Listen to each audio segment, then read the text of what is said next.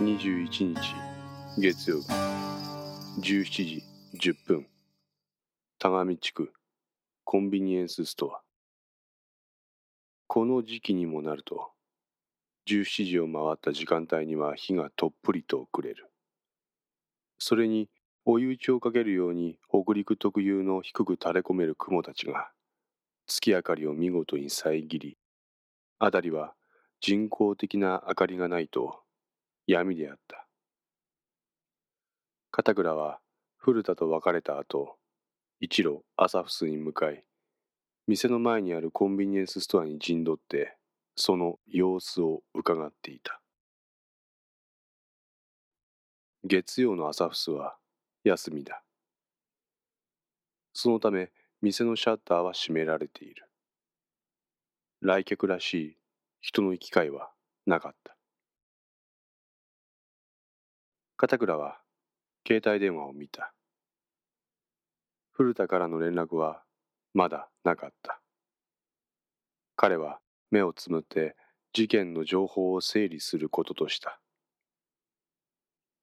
矢先運転席側の窓をノックする音が聞こえた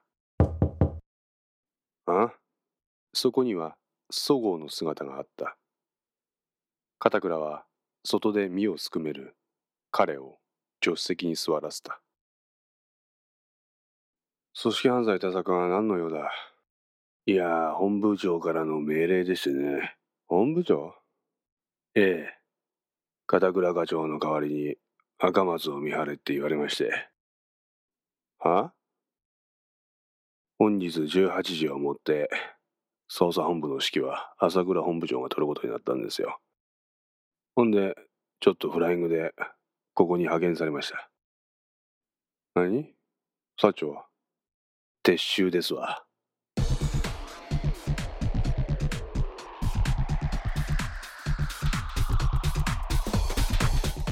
松永は？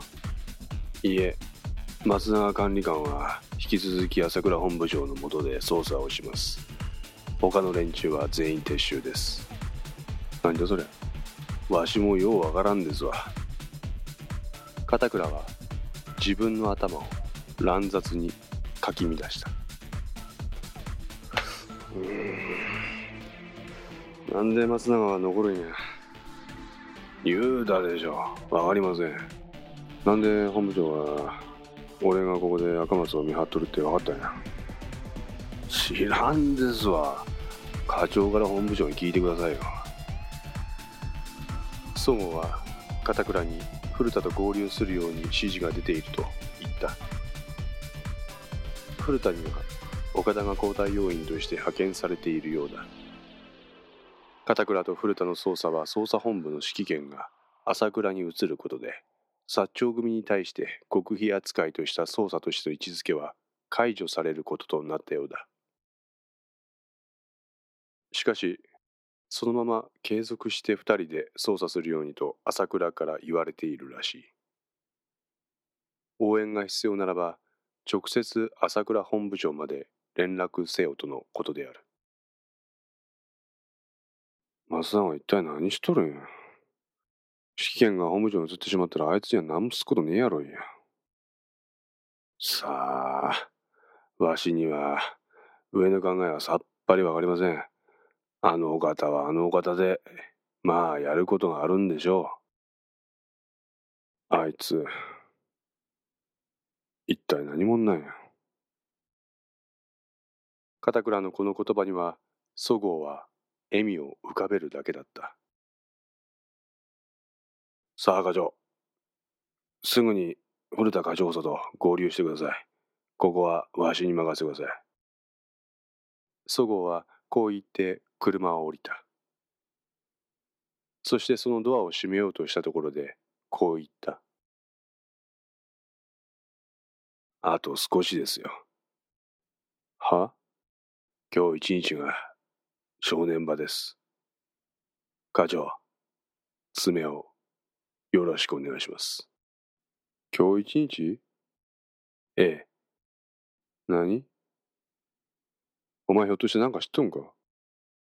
そごはにやりと笑った。その時、車内の無線から松永の声が聞こえた。本部より各所本日18時をもって野宿山連続殺人事件捜査本部長は朝倉警視庁が担う。本件捜査員は今後朝倉本部長の指示に従うように。以上。今後捜査の指揮を執る朝倉だ。検問体制維持。本件捜査員は全員捜査本部に集結。19時より捜査本部で会議を行う。以上。俺もか？無線を聞いた片倉は外にいるそごうに自分の顔を指さしてつぶやいた。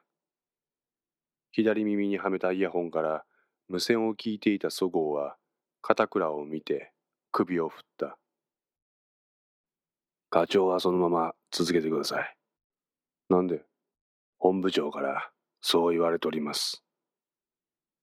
あ車の傍らに立って通りを挟んで見える朝仏の様子を時折見ながら片倉と接していたそごうは動きを止めた。片倉も彼の視線の先に目をやった。誰だ？若いな。朝仏の通用口から一人の女性が出てくるのが見えた。片倉はすぐさま窓を開けてそごうを手招きした。彼はそれに応じるように片倉が座る運転席側に身を寄せた。あれは誰ですか？わからん。朝普ってのは赤松武とその妻の赤松綾そして武の母親の文子の三人構成や今日の昼ぐらいに父さんとあそこ行ってきたんやけどあんな女おらんかったぞひょっとしてあれが綾か課長、ちょっと若くないですかね。なんかまだ学生みたいな雰囲気ですよ。確かに。そう言われてみれば、そうやな。片倉は胸元からスマートフォンを取り出して、通りの向こう側を歩く女性の写真を撮影した。歩きか。この近くにでも住んどんですかね。片倉とそごうは彼女の動きを観察した。彼女は携帯電話に目を落としながら、そのまま大通りを歩いた。そしてしばらく歩いた先にあるバス停の前で立ち止まった。バスか。朝フスは月曜定休。となると、あの女は朝フスに何かしら関係がある人物ですかね。ああ、そうだろう。金沢という土地柄は車がないと生活に困る。何をするにしても車は必須の道具だ。金沢中心地、特に高林坊、武蔵勝寺、金沢駅周辺ならば、比較的公共交通機関の整備がされているので、バスを使って訪れるのは理解できるが、田上のように市街地から離れたところへバスを使ってわざわざ行くのは理解ができない。普通の金沢市民ならば車を使って行くところだ。もちろんこの辺りには学生が多数いるので、それらのものはこのバスが大事な足になる。しかし彼女が訪れたのは定休日の花屋。ちょっと不自然だ。片倉はこの女性が気になった。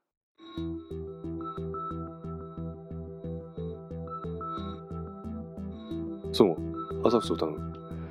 俺はあの女をちょっとつけてみる。お任せください。片倉はそう言うとエンジンをかけ再び彼女が佇むバス停を見た。なんだ？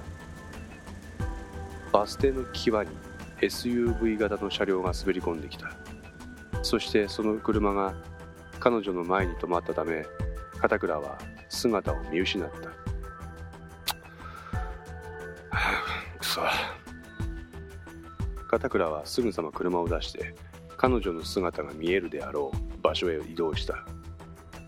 女は助手席に向かって何やら顔をあからめて話している様子だった。知り合いか？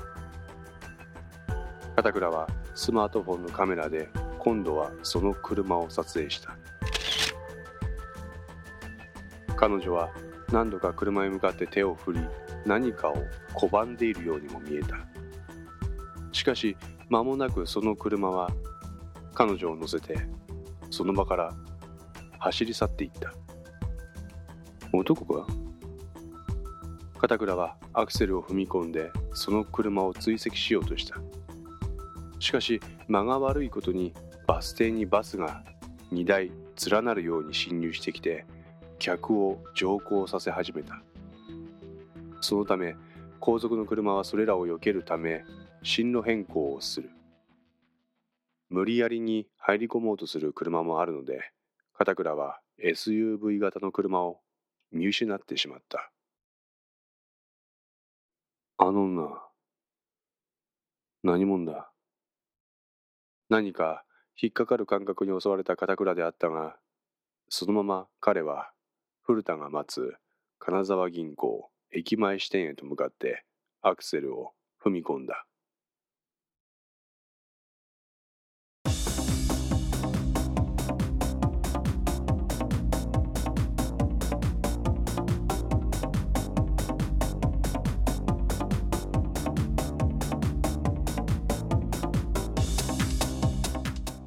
5の線いかがでしたでしょうか？このお話は不定期更新ですが毎週1話ずつ更新できるように鋭意作成中です。ご意見やご感想などがありましたらぜひともお寄せください。私にとっても非常に励みになりますのでよろしくお願いいたします。ウェブサイトではこの他にもいろいろな情報を載せていますのでよかったらそちらの方もご覧いただければ嬉しいです。それではまた。来週ごきげんよう。